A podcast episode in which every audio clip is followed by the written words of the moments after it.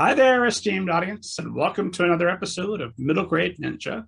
I'm your host, Rob Kent. As you know, I'm the author of Banneker Bones and the Giant Robot Bees, and that book is available as a paperback, an audiobook, and the ebook is free free to download whenever you're watching or listening to this, wherever fine ebooks are sold. Um, for more information on that, as well as the two sequels for which you pay cash money, head to middlegradeninja.com. You can also find out some uh, more information about my work for older readers under the name Robert Kent. It's a very secret pen name. No one could ever decipher that, that impossible clue. Uh, and more important, even than that, you can get interviews with thousands of uh, editors, authors, literary agents, the entire back catalog of the show. Everything that is good in this world is available at middlegradeninja.com. So visit that. And by God, let's start the show. I couldn't be more excited. We're talking with uh, Aura Lewis today. Aura, how are you today? I'm doing well. How are you, Rob? I am thrilled to chat with you because uh, I've got all kinds of questions, and you've done uh, some interesting things uh, with your career that uh, hopefully we'll be able to talk about, plus your your new book. Um, so I don't summarize other people's biographies or other people's books because I just make a mess of both. Uh, and how painful for you to sit here uh, listening to me butchering it when you're right there and could do a better job. so probably the best place to start is if you would give esteemed audience kind of an overview of your background, and we'll go from there. Yeah, so first of all, thank you so much for having me on your show. Um, yeah, so I'm an author and illustrator, and um, I make books for kids um, of different ages. So from picture books, um, some middle grade, and um, I also have one book for adults. Um, and yeah, I am originally from Jerusalem in Israel, so I grew up there and I moved to the States for um, grad school with my husband. And yeah, I've been full time author illustrator for about the past five years or so. Um, that is the short version. there is a lot to unpack, and I'm going to do my best to try and and, and uh, get to a little bit of everything. And we're certainly going to talk about uh, Spectacular Sisters, which is available November 9th. Um, so, as esteemed audiences listening to this, I believe it should already be available. You can be picking up your copy right now. Um, I had read that you, I, I, want to talk about the work that you're doing as an artist, but I'm always curious about the journey to becoming an artist um, because I know that you've got an MFA from the School of Visual Arts in New York City. Is that right? Yes, that's right. But then I'd also read that after you graduated college, you had um, done some stints in architecture, psychology, graphic design, uh, a little bit of, of everything. So when uh, when was it that you were able to find your way toward being the artist that you are now? Um, let's see. So as um, you know, as a child and growing up, I always, always was drawing, painting, um, making art, making like little books as a kid. I was just um, always like making up stories. Um, and so it was something that I've always loved to do. But I think, um, you know, I had many, many interests. Like I just loved all kinds of things. And um, I was kind of encouraged to go study other things as well. I think, like a lot of creative kids, you know, are told like, oh, that's great. Um, you can sort of do that as a passion or on the side. Why don't you go explore other things as well? Um, so I, um, my undergrad, I, I actually did start studying ar- architecture, but I realized pretty quickly that it was not for me. Um, and then I, my undergrad is in psychology and um, other i did a lot of just like humanities and and you know languages japanese all kinds of things like that. And um, i actually thought for a while i was going to be um, become a therapist.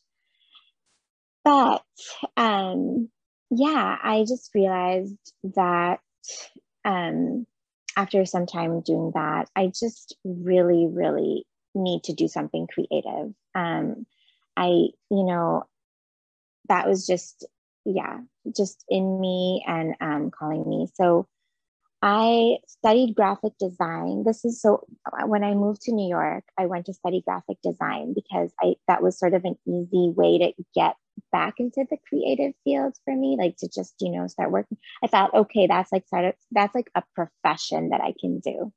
Um, so I pivoted, you know, from psychology. I I got um an associate's degree in graphic design from Parsons, the New School of Design. And I worked as a designer for about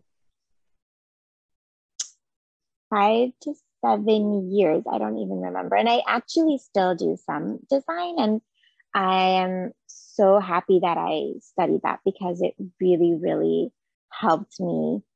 And it helps me now when I make books, you know, like there's a lot of design involved. Also, like I, I'm involved in designing like both the interior and covers of my book. Um, so yeah so that was like really great but working as a designer um, i actually worked briefly at a publishing house which was a really interesting experience and i think there really i started feeling like i want to be the content creator myself so as much as i love designing other people's books i was like i I want to do this. I I think I can um I can make a book too. You know, I, I remember as a kid looking at picture books and and feeling as a child like I I can do this one day. I think that somewhere along the way I lost my confidence and especially since I haven't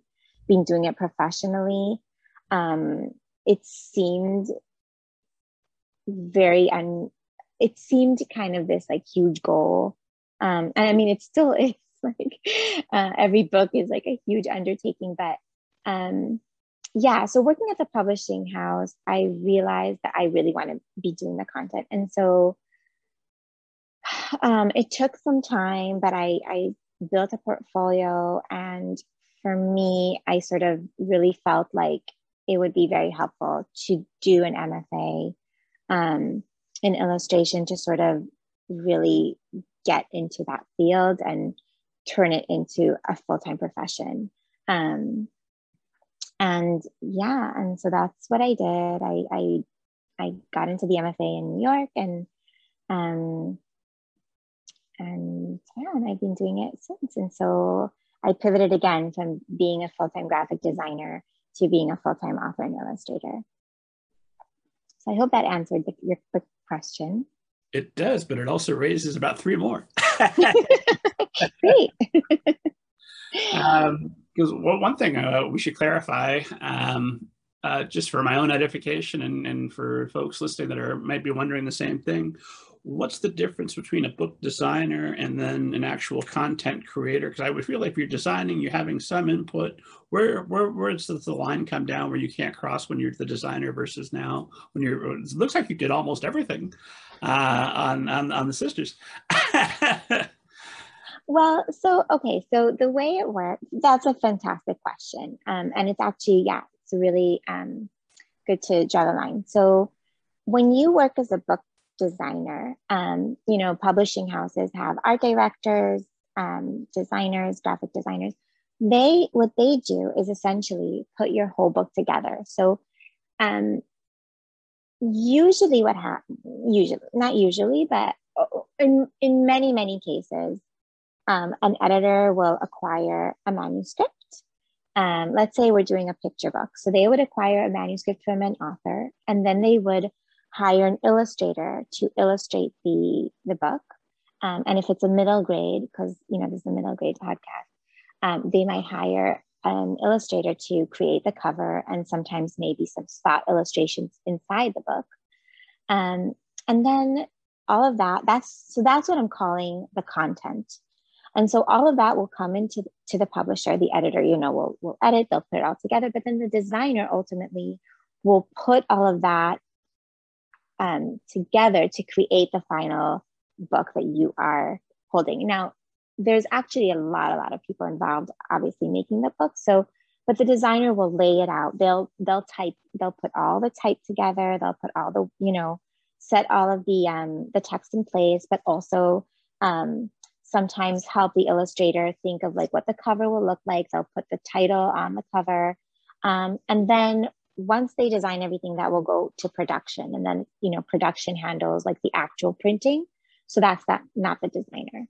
Um, so that's just quickly like an overview of what it would look like. So as a designer, um, I was getting um, manuscripts and I was working with illustrators. And then I would just sort of, you know, start from scratch, open a blank file and place the words. I would, you know, choose the fonts. You know, children's books have, you know, particular fonts, but it also really depends on like the mood and tone of the specific book. Um, you know, is it a funny book? Is it um a more like sensitive book? You know, what what is, you know, what's the story being told? Like that all informs like the kind of colors and fonts and layout that I'm going to use. But I was getting I was getting illustrations from other illustrators and I was getting words from other authors and I was putting them together into a beautiful package. But none of it, you know, my name was so my name was in sort of like inside. Like if you open a book, you might see in the back cover or inside flap or in the credits, it would say book designed by, right? But your your name is not on the cover. You're not the creator of the book per se. And so I really wanted to, you know, and I'm on the computer all the time, right? The designer is like, it's all done on the computer. And I really wanted to make the illustrations myself. I really wanted to, to, to write the words myself too. Um, and so that was the big change, I think that, um, yeah, that, that went from being a graphic designer to being an illustrator and an author. Um, yeah, so and and of course you could be all those things. So so now when I make books, I am not the there is always a designer or an art director that I work with at the publisher because you know that's a lot to design the whole book and that's not my title but because I have this background in design and it's very important to me what my final book looks like because i'm you know a visual person i'm an illustrator and designer. I always like have a lot of input um, and i hope i don't make my designer's life too hard because i'm like oh you know i want the font to look a certain way. And you know when i submit my work a lot of times there's some design in it. So that informs a lot of like the tone that i want um, the publisher to take. But yeah but ultimately it is a collaboration and I do need to hand over some of that control to the designers and the art directors that I work with because I respect that they have some, you know, the publisher always has some um their ideas about what a book what their books need to look like or if it needs to fit insert to a certain like um, collection that they have or what marketing wants or certain colors that they want to use so yeah, I, I it is a collaboration ultimately. Well, obviously, you're far enough along in your career that when when you speak, the room quiets and, and everyone listens, and we're okay. We're gonna do it. um, um, but I was, I was just thinking, actually, we were talking about somebody designs and illustrates the cover, and then or sorry, somebody creates the cover and then some other joker comes in to design the actual font that's going to go over it. That right away i can imagine creates loggerheads occasionally. Uh, and i'm sure you somewhere in there had disagreements uh, about something you've been working on. How have you learned to embrace and accept um, some some suggestions that maybe are more demands than suggestions at times? Um, while keeping a cool head and still uh, being happy with the, the satisfied product at the end. The satisfied, the final product, yeah. being satisfied with the final product. Yeah, that's a really good question. So, um, I have definitely had, you know, issues where like I'll get the cover back and I'm like, what is this? I'm like really not happy with it. And yeah, it's, it's a negotiation, you know, again, because my name is on the cover of the book and it's my project and like I care deeply about what it look it's gonna look like ultimately. I open the conversation, you know, I I talk, I, I I just, you know, I try to state as gently and as diplomatically as possible to say like, hey, um, you know, this is this is looking great, but I have some issues with X, Y, and Z. Do you think it's possible? Oh, and here are some suggestions of mine. Um, I've had a couple times where my agent had to sort of, you know, intervene as well.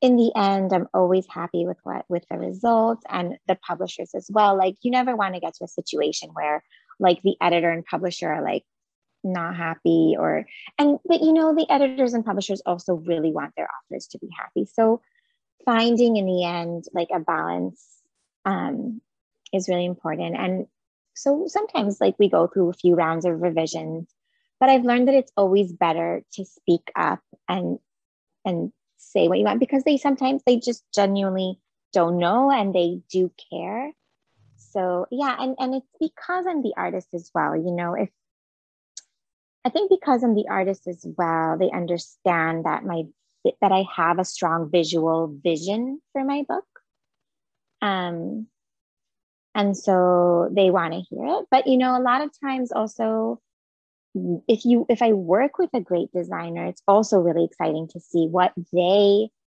can bring to the table and like how they can like um sometimes make it stronger. So um and i think that definitely was the case with like my my more adult book is called the illustrated feminist and that came out last year and that cover was definitely a collaboration with the publisher. And I think that ultimately it was the right direction to go, even though it wasn't necessarily like what I first um, thought it would be, but I'm I'm ultimately happy with that. And with sisters too, you know, they really it was it was definitely a collaboration, and I think the result is is I'm really happy with it. But um, yeah, we definitely went through several rounds of iterations until we reached the final um, hard back cover that you will see um, available soon. And it's already, already available for pre-order if this is, um, but yeah, in November it will be out with the magic of, of, of time travel, uh, you and I are talking now, but esteemed audience is listening to this if the schedule holds. Think it does. But if it, if it does, then they're listening to it, I think, about the week after the book has released. So it should they yeah. should be able to hop on uh, whatever their favorite bookseller is right now and, and order their copy as they're listening yeah. to talk. Awesome. So, um, something you'd said earlier, I wanted to circle back to is you were working in uh, in for a book publisher doing book design, you're actively learning every aspect of publishing, I assume, while you're there. And yet you still feel that it's it's necessary to go and get an MFA in illustration, which I love, but I'm curious. Um, what uh, what does an MFA uh, program offer that you can't learn while you're right there in the field getting your hands dirty? Um, great question. So as a graphic designer, you know, graphic designers, some are illustrators, but many are not. Really, their expertise is putting, um, designing text and layouts and bringing together different things um, and designing it as a layout. So you're not necessarily an illustrator. And to illustrate and like to draw and illustrate is a whole different um, not like you know expertise and and and and ability. Now i i did have a lot of background in drawing and painting so i knew i could draw but i never really learned how to draw for kids. Like i, I used to do a lot of like fine art like painting oil painting. Um, I, I i mean i it's something that you can definitely like teach yourself. Um, and I, I was drawing for kids, but I kind of felt that I wanted to take my, my uh, work to the next level. Um, and I knew that the field of, of illustrating for children's book is extremely competitive, which it is. Um, and that in order for me to really get into the field. And I also was interested in other illustration too. So I also illustrate, you know, for editorial work or ad campaigns. So I do other kinds of illustrations as well. So I felt that in order to really step up my game, um, I would benefit from an MFA. I think, I think, I think I always wanted to do an MFA, and so an, an, an MFA in illustration was the perfect fit for me. By no means do I do I think that everyone needs to do it. I know that it's also like a very big financial um, commitment. Um, I I took a loan. I'm still paying it back, but for me, it was so so worth it because it just sort of really helped me. Um, first of all, um, embody being an illustrator. I think before that, I was very scary for me to say I'm an artist, I'm an illustrator, you know, that sort of uh, title, um, and sort of to become it. Like the, the MFA is two year program where all you do is like live, breathe, eat illustration. Like all day, you're thinking about it, you're you're working things out, you're meeting, you're you're meeting other illustrators who are doing the same thing. You have some, you know, guidance from professors. You're working on projects, um, and you're able to sort of put other commitments aside. And so for me, that was like an invaluable experience. Like that kind of saying, like doing that mental mind shift of like, now I'm an illustrator. This is what I do, and really learn it. And so, um, and just being introduced into that field, which I really didn't know anything about professionally. So, yes, I knew some of the publishing side, but again, I wasn't the illustrator at the publisher. I saw how they worked with illustrators, but I was just like, how can I be on that other side of things? Um, and just because you work at a publisher, like doesn't mean you can you'll be published yourself right like many editors and publishers are not actually published creators themselves right so they are the bookmakers you know so to speak yeah so for me the mfa really helped me enter the field as a professional so when uh, one more question about becoming an artist, and then by God, we're we're going to talk about the book, and we're going to uh, break down uh, some of the the process, some of the work that went into that as well. Um, but when I'm curious, when did you feel that I don't need to to keep looking for a day job? I don't need to uh, know that I can fall back on on being a therapist or or, or whatever you might do if you weren't um, illustrating and designing. When when did you have that moment of okay i really can't do this for a living. I can i can let go and, and embrace this now wow. So i don't know if it was one moment. I feel like work being a freelancer or sort of an independent artist um always has you know it's moments of of uncertainty. And i still feel that a lot. I i thankfully have um a husband who has a steady full-time job and that is not you know um he knows when his next paycheck will arrive whereas i have been an independent for because because after as a graphic designer i also worked freelancer for a while. So I was able to sort of do that on my own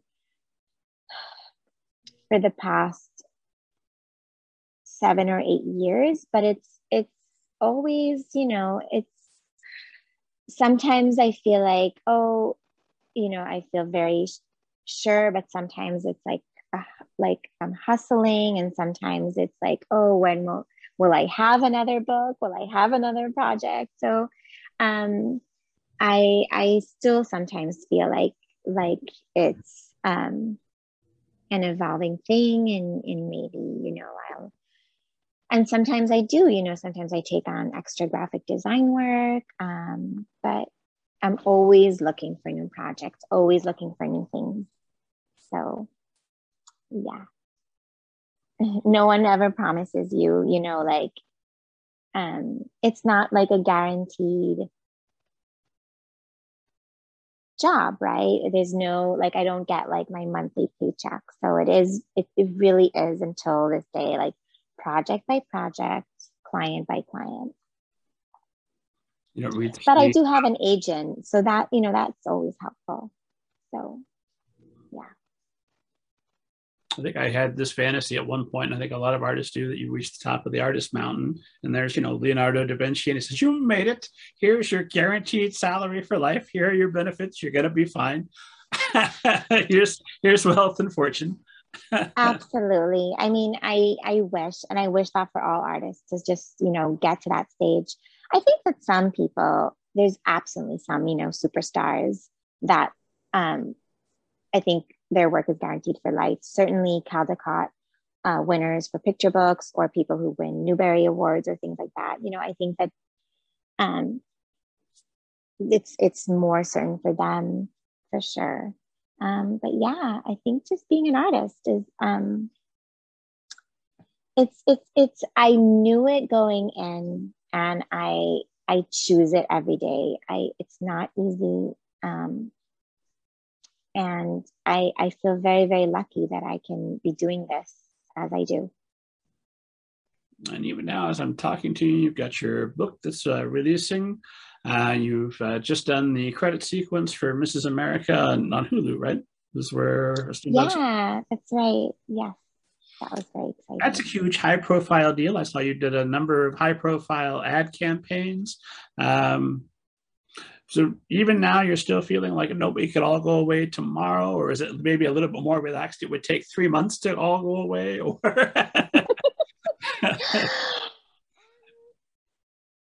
you know, I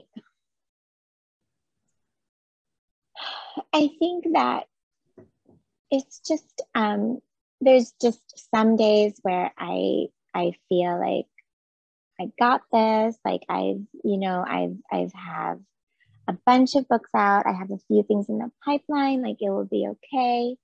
But then there's other days where it's just really scary, you know, like I get rejected too, and um, I send things out that that don't work out. Um, and um, this it's a very very competitive um, field. Publishing is also like one of those like really slow things and really you know, sometimes I go to a bookstore and which I love, and I look at the children's section, and it's unbelievable to me how many new books there are and and how they're all being made. So, you know, on the one hand, that's it could be very, very like exciting, but it could also be discouraging.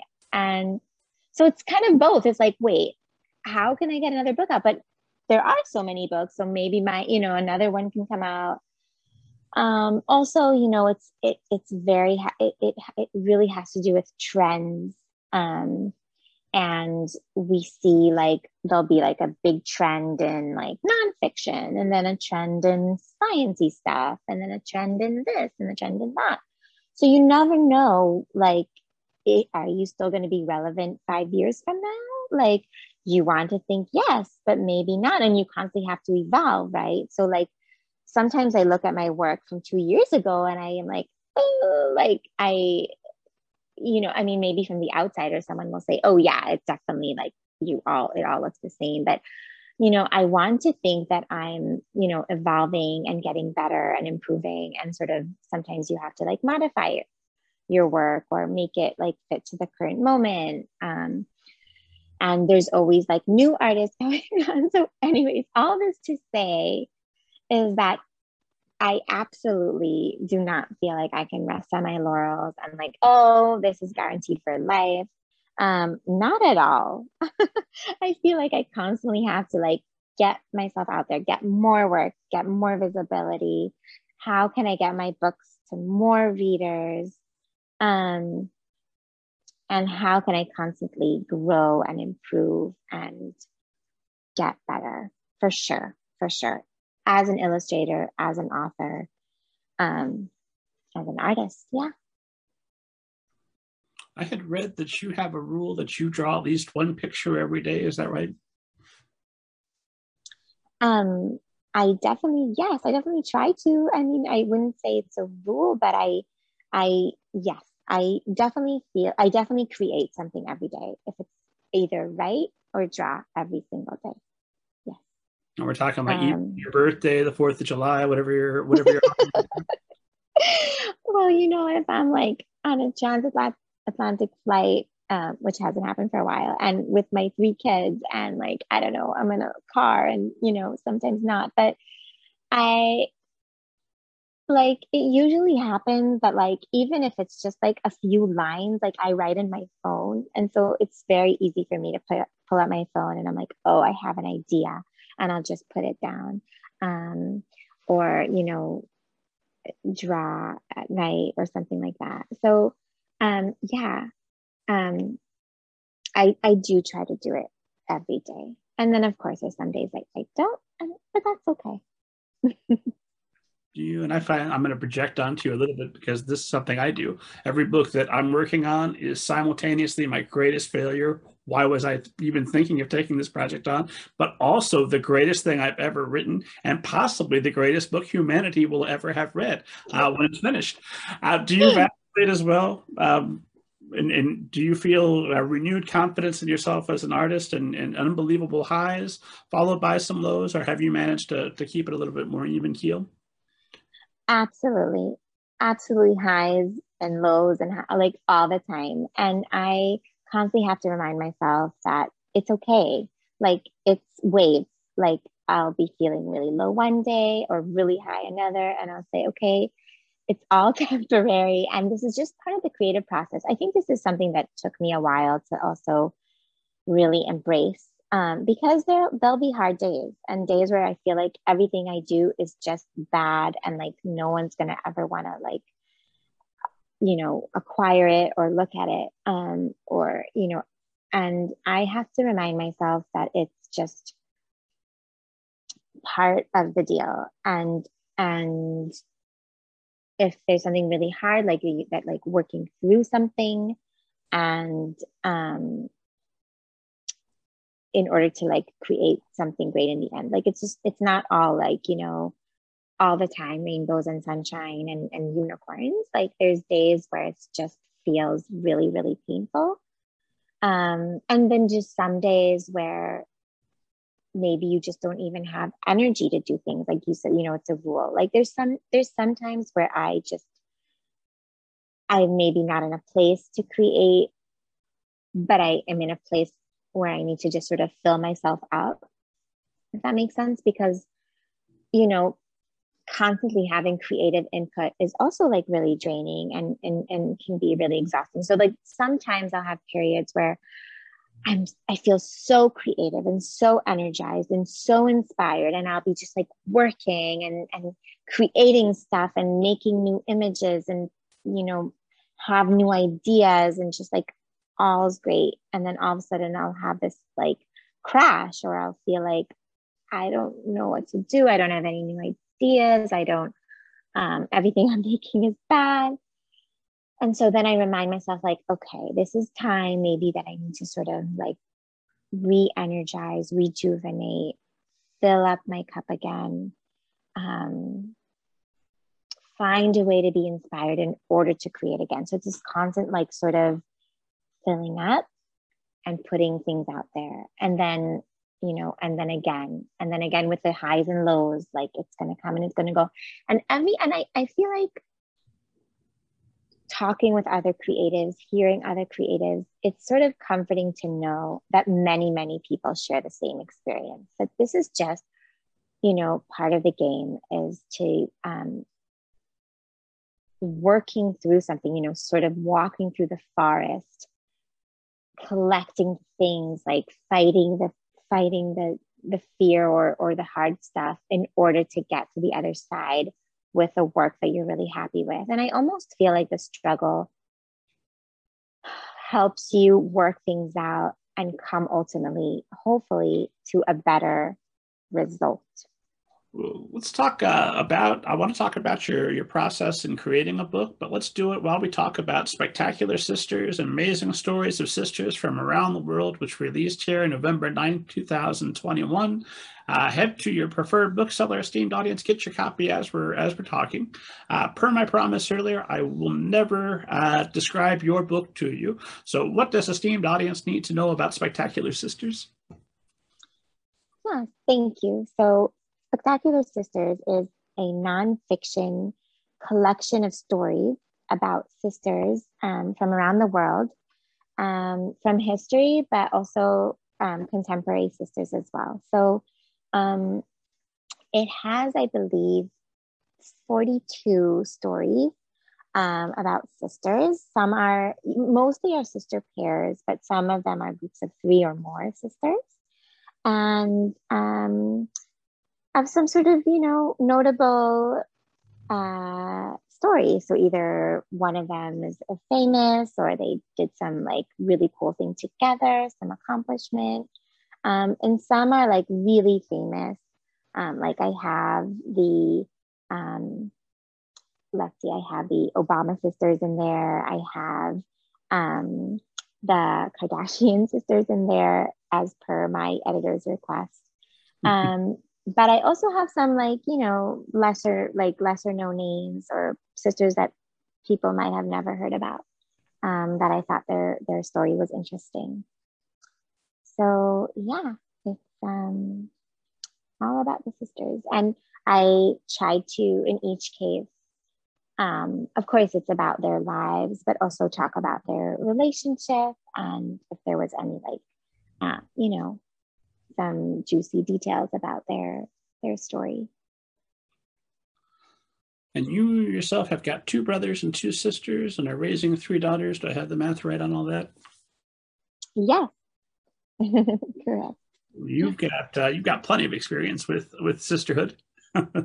yes, um, and um, yes, being a sister and having sisters and being a mom of three sisters, you know, is just um, a really big part of my life. And I um, have always been fascinated by this relationship of being a sister. You know, it's such a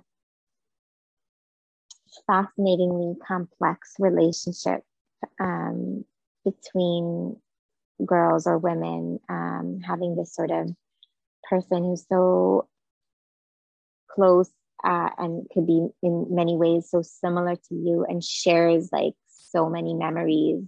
Um, obviously, parents um, growing up together in some cases, um, but is also often very, very different and has a whole different life grow, you know, later.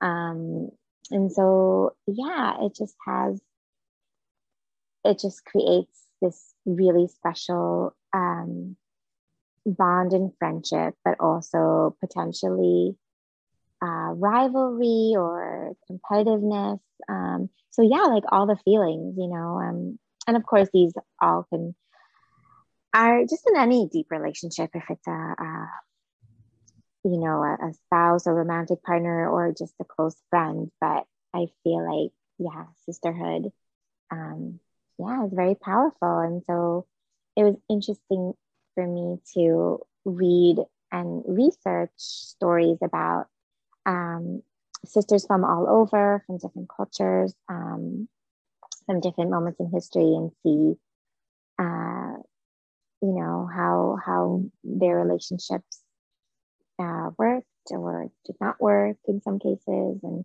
or if they did anything together, or sometimes, you know, if it's a story of like a very uh, famous woman um, it was sort of interesting to read about her lesser known sister, right? And how her sister um, fared like, you know, in either in the shadow of her famous sister or alongside her or um, yeah. So all of those were, were super interesting to me um, to explore and research and illustrate. So a project like this um, is obviously in your wheelhouse. Um, is this, do you come to your agent, your publisher, and say, hey, I've got a great idea for a book? Do they come to you and say, hey, we want to do a book, some combination thereof? How's the ball get rolling? So, usually in most cases, it's me who has an idea. Um, and so I usually like it will start with an idea and I'll run it with my agent first, just sort of an idea, like throw it at her and say, like, hey, do you think this could potentially be something? And then she'll, you know, we'll talk about it and she'll either say, yeah, I love it, or, you know, this has been done before, or, you know, we'll just um, talk about things. And then if she thinks it's a great idea, then it's just really, I put together some sort of like basic proposal, um, which usually, I mean, again, it depends on the project. With Sisters, what I did is I created some uh, sample chapters with text and illustrations and everything, as well as a complete table of contents of what I vision a book like this could be. Um, I don't remember, but I might have included an introduction too. Um, and so then I put together like a whole proposal like this. I, I polish it with my agent, and then she submits it um, to the publishers. Um, with Sisters, I actually first discussed the idea. Well, the the original idea happened like way back when I was doing my MFA. Actually, I had the seed of the idea there. I knew that I wanted to do a project about sisters, and I didn't know what form it was going to take. I didn't know if it was going to be fiction, nonfiction. At first, I thought maybe I just like interview just like random sisters that I meet. Um, or maybe it's just going to be fictionalized stories about this. I, I wasn't sure, um, and I was playing with all kinds of ideas. Um, and then at some point, I did have a discussion with an editor, a children's book editor, who said she'd love to see a collection of stories about uh, fiction, uh, nonfiction, a nonfiction collection of stories. Um, so I think this came up when I floated with her, like just like different thoughts that I had about about the books. This editor ultimately um, could not acquire the book for different reasons, but I still had made the whole proposal. And so um, I was delighted that um, it found a home with a different publisher. So it was a long, it actually it was a really long process, like the whole um, story of Sisters, like from, you know, an idea in 2016 to being acquired, I think it was in, I think it was acquired in 2018 or 2019 until coming out now um, in 2021. So yeah, it's been a long time in the making. Well, that's more of those highs and lows we were uh, we were talking. Yeah, for sure. Every book is a journey. so when you start, you mentioned you you had your own table of contents. So I'm assuming you've already picked out your ideal pairings of sisters and then your editor comes and says, "Ah, oh, don't think we're not putting the Kardashians in there because we definitely are." Or how, how, how, how do you go about deciding uh, what sisters uh, that you're going to focus on, and then what order the the, the they're going to appear in the book? Yeah, that's yeah. So, um, I did a, like exactly. I did a lot of research at first, like just finding sisters I thought were interesting to put in the book, and I compiled a list. But then um, working with the editor, it was really important for both of us to make sure the list is inclusive and diverse. So, like, not just have, you know, um, white sisters in there or only American sisters in there or like, uh, you know, a certain type of profession kind of sisters in there. You know, I really wanted to have like a broad range of, of different kinds of sisters um, and make sure um, yeah, that is inclusive. And then like, um, and then like for example, um, at like the last possible minute to edit, like it was it was right before the elections of 2020, and I said like, how cool would it be to include Kamala Harris and her sister Maya in the book?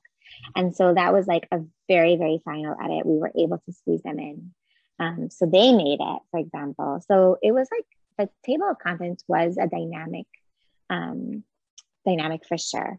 Um, but we did, and so even after I wrote most of the entries, we were still like um, making some tweaks to that and like me, you know, making like final entries at the last minute. Were there sisters that ended up on the cutting room floor? Yes they were definitely sisters that, that were edited out. Yes. And that um, there was, for example, um, there were a pair of sisters um, of, of Confederate spies that were cut off. um, they had a very interesting story, but we decided that they're not going to make the cut. Um, there was another pair of sisters that um, the sensitivity reader had caught something in their background that was um, like they were like from the 1920s and it, it seemed a little bit they were involved in some sort of like racist comment thing. I don't which i did not um, pick up on my research and i am so so grateful that the sensitivity reader caught that and so they did not make the cut. So um uh yeah so we we took some some of them out. Um one example though of sisters that my editor wasn't sure about at first um was a pair of warrior sisters um from like ancient vietnam that she thought maybe we should cut out because they were warriors and we decided to leave them in ultimately because it's just an interesting story and i think that kids can handle it. And it's also like half myth. And so um she was persuaded to leave those in uh, so yeah so those are some examples. How terrible if you're the the the good famous sister that you know did everything right uh, built children's hospitals, and then your other sister is drawing racist comics, and I don't know, killed seven people or whatever, and now and and now you can't make the cut. How frustrating! But I suppose yes. the dynamics of sisterhood, right? yes. Well, yeah. That that's we just not everyone could make the book, and so we we made some decisions there. But yeah. And then um, with uh, with a, a, well with a project like this where you're drawing, you're writing, you're doing the research, you're wearing every hat there is uh, to do. How do you uh, I, how do you approach a, a, sister pair, and where do you start? Do you start, I assume, with research? Do you do some illustration? When do you start drawing versus when you writing? Are you doing it all simultaneously, or how's that work? Yeah, so um, for sisters, um, I think definitely I started with just doing as much research as I can about um, the sisters, both about like them as a pair, but usually individually as well, because a lot of times, like like I said, like there'll be one that's more famous than the other, and it's one that's just harder to find information about. Um, so yeah, like just read everything I can, look at a lot of their images, and then just start writing out um, sort of like a joint biography about them.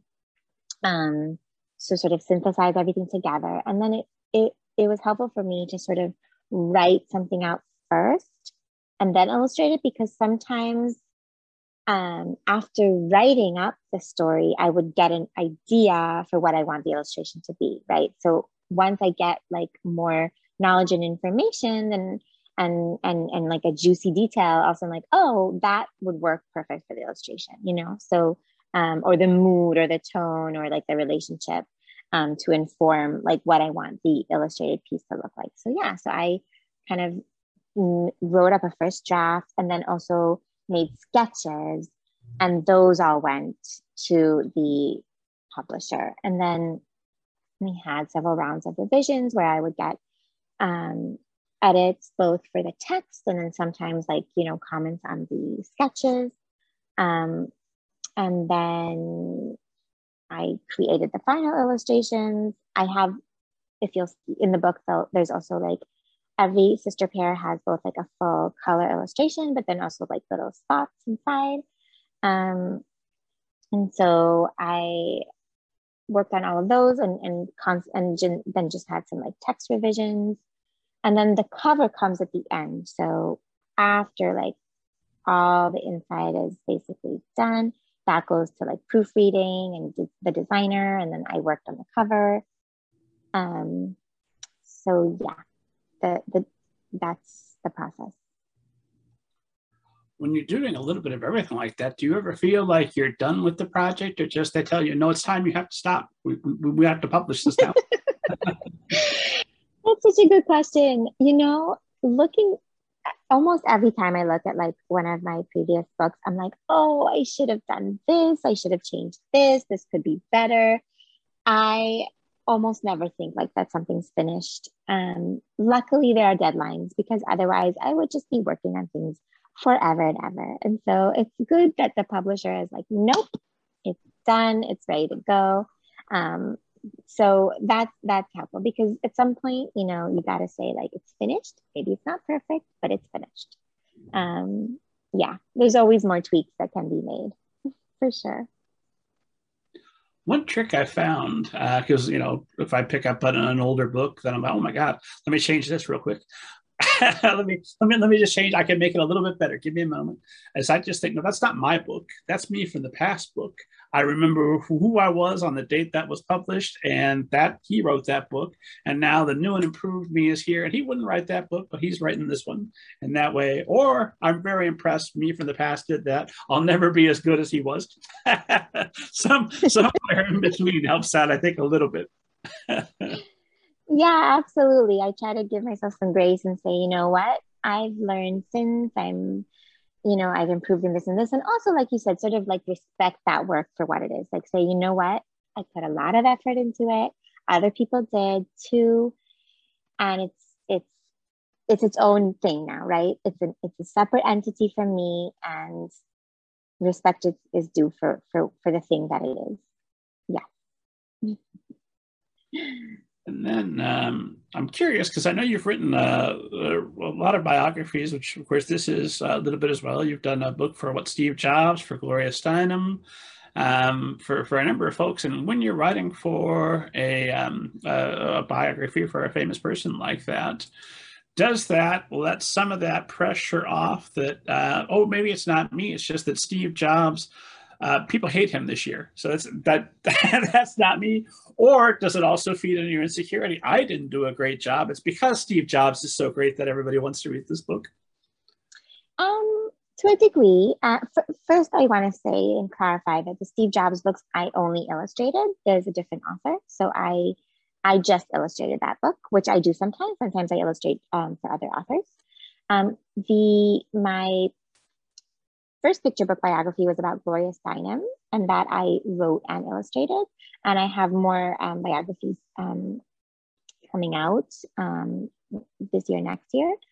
Um, but yeah, there's something about that. I think sort of uh, saying, well, exactly, like it's their story, uh, it's them, and um, sometimes they're a figure that not everyone relates to. So yeah, there's there's some of that. Um, for sure. Yeah. I mean, on the other hand, it's also like a lot of responsibility, right? Like with Gloria Steinem, I definitely felt a lot of responsibility because she's such a well-known, respected figure. Um, and I am making a kid's book about her, you know. Um, I am telling her a story. So there's a lot of, yeah, it's also a little bit, sometimes it's even more scary in that regard, you know? well, because so, you're writing for younger readers, I mean, there's a possibility this might be the very first time they're ever encountering Gloria Steinem, right? Absolutely, absolutely. And also that's how I see it. It's sort of like an introduction, like a gateway, right? Into like learning about her and making it accessible and child friendly and um, but but still um you know still meaningful and interesting and and yeah. And reflective of like the people of, of who the person is. So yeah it is it's it's a very cool and interesting challenge to write a biography for kids for sure. Um, i find it very uh, fun. And if i'm like and it's only for people that i'm like really inspired by right so because i'm like really interested and inspired by a person then telling their story in a way that's appealing for kids is i find it really like a really creative cool challenge and there's seemed to be a definite uh, theme to your work. You've done, you know, the 100 Feminists, now Spectacular Sisters, Gloria Steinem. Um, this suggests to me that either you're consistently picking or gravitating toward projects with um, uh, strong themes of feminism, or that that's become your brand and people say, oh, we have a, a, a project with themes of strong feminism. Let's go contact Aura Lewis. yeah, I mean, in a way, it's a, a bit of both. I'm, I'm definitely making work that I resonate with and feel passionate about. So I'm definitely passionate about feminism and women's stories and, and, and issues um, and inspiring kids with, um, you know, strong female uh, role models. So absolutely. Um, but I'm also interested in other things. Like I have a book that I made that came out last year called We the People, which is an illustrated um, exploration of the Constitution that I made with a collaborator, Evan Sargent. Um, and so I am interested in, in other things as well. So, in a way, yeah, I mean, if you look at my body of work, it's definitely for now like like almost like a branded thing but um yeah i and i think and I think I'll always be interested in in, in doing work about uh, women and, and for girls and, and in all of those facets. Um, but yeah, I'm also interested in other things. So see where I can incorporate that um, as well. And I'm also trying to do some um, fiction work. So we'll see how that turns out. Do you have um, passion projects that you're still hoping to get to uh, one of these days, like a like a list that I can slowly cross off each of these things that I that I want to do? Um, so how do you mean? Like in addition to to books, or like? Yeah, like uh, for example, I, I always wanted to hit every genre, and I haven't written a romance yet. But I know that if you know long enough timeline, I'm gonna write one. If for no other reason than I can check off that box that okay, I hit that genre too. Okay, yeah. So, I mean, I just mentioned that I'm working on fiction. So, I, so far, all of my books that I wrote have been nonfiction. And I would love, love, love to get a book of fiction of mine um, out there. So, um, it doesn't have to be necessarily like, you know, a novel, but like if it's just like something that I created that's not based on like a biography or something like that. So that's definitely a goal that I have. Yeah, for sure. So I want to talk. Um, I'm watching our time and I see it slipping away. Like, oh, where, where's it going? Um, but I want to talk a little bit about Mrs. America um, because I was so thrilled when I saw the the credit sequence that oh, this is this is very much an Aura Lewis credit sequence. Uh, in fact, I did I spy the Gloria Steinem cover in there, or am I dreaming that? so um, I couldn't use the original Gloria Steinem cover because that is, you know, the publishers. The publisher has the right to that. But the um, the people who created the sequence, so like the the studio, um, is called You and Co. and they are based in LA. And they were hired to make the sequence to the fabulous show Mrs. America, which I think is fantastic. Um, so they actually, I think that it was the director of the show that saw my Gloria book and was and, and loved the vibe of it and like was looking for something in that uh, style of like that sort of invokes like the 70s feel because it's a very much like a 1970s kind of uh, show.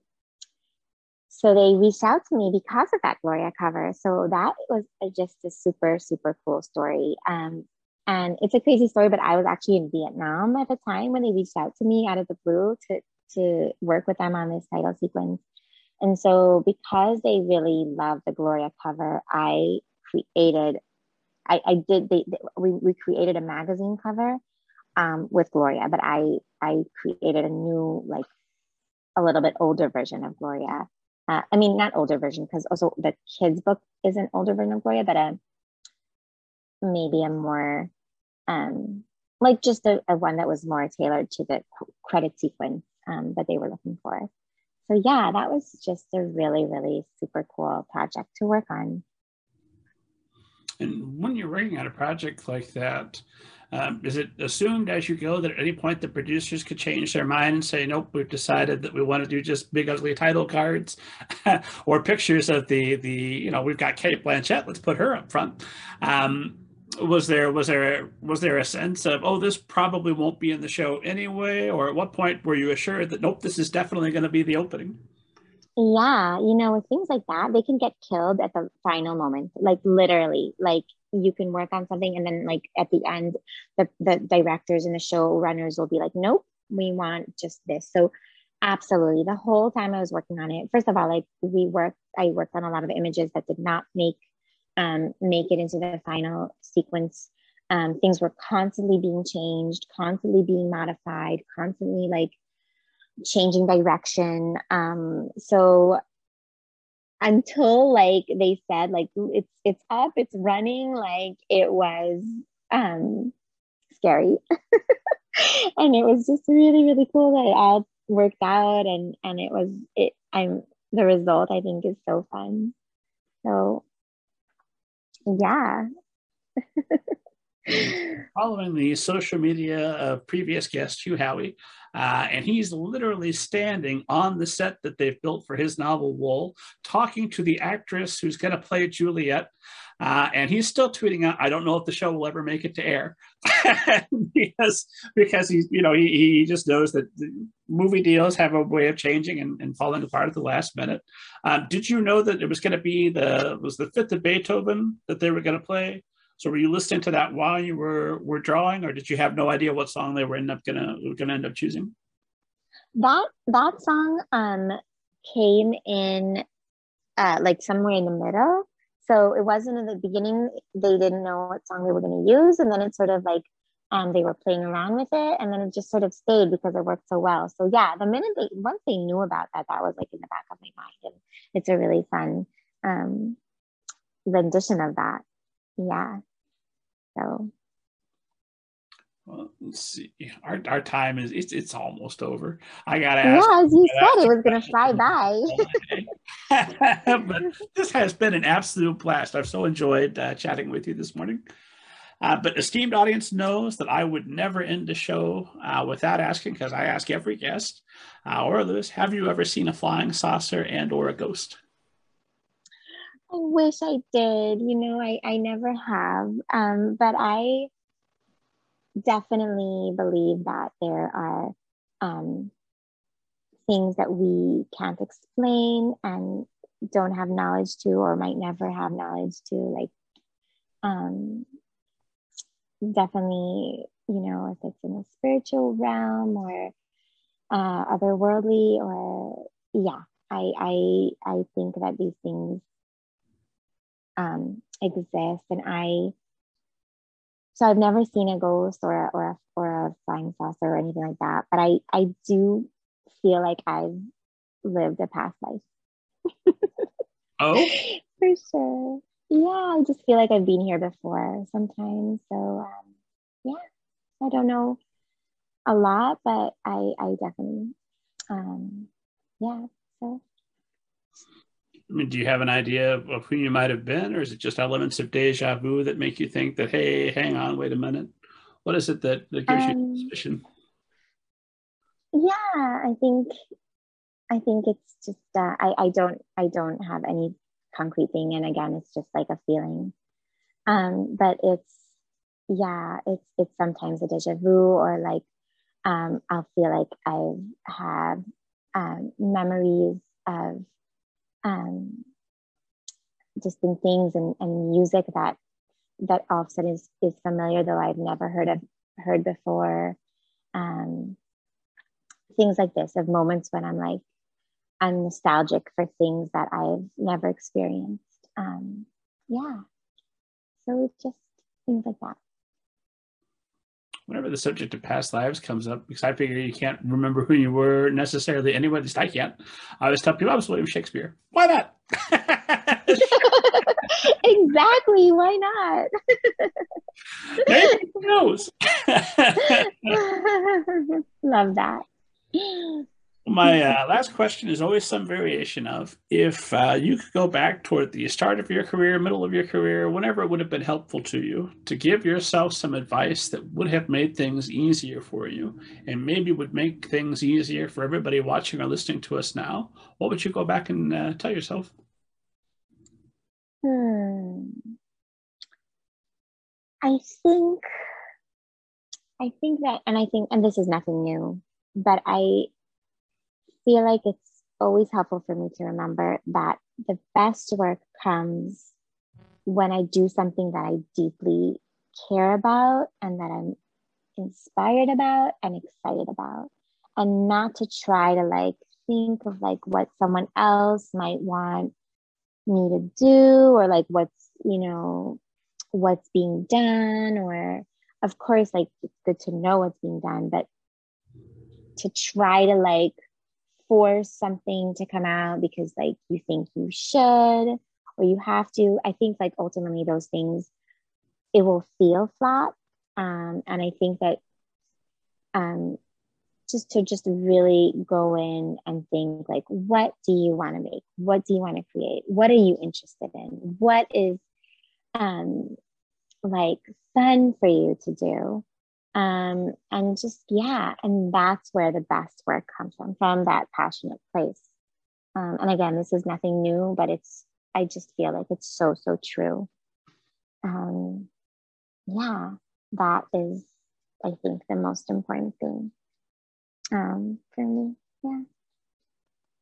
Where can esteemed audience find you online, follow you on social media, and all that good stuff? Yeah, so it's easy to find me online. If you just look up my name, Aura Lewis, it's A U R A. Um, you'll find my website. You'll find um, me on Instagram. Uh, also, just with you know um, my name. I'm I'm on Instagram and Twitter and Facebook, but I really am not a huge user of social media. But um, I think my my biggest um, um, one is Instagram. So yeah, you can definitely find me there, and um, and my books, my books in online and in bookstores too. Uh, and don't forget to get your copy, esteemed audience, of Spectacular Sisters, uh, which was released here November 9th. You can enjoy it right now. Um, as always, head to middlegradeninja.com for interviews with all of the best people the editors, the literary agents, the authors you crave, the folks you want to know more about. They're available there. Download your free copy of Banneker Bones and the Giant Robot Bees. And as always, God willing, I'm alive. I'll see you next week.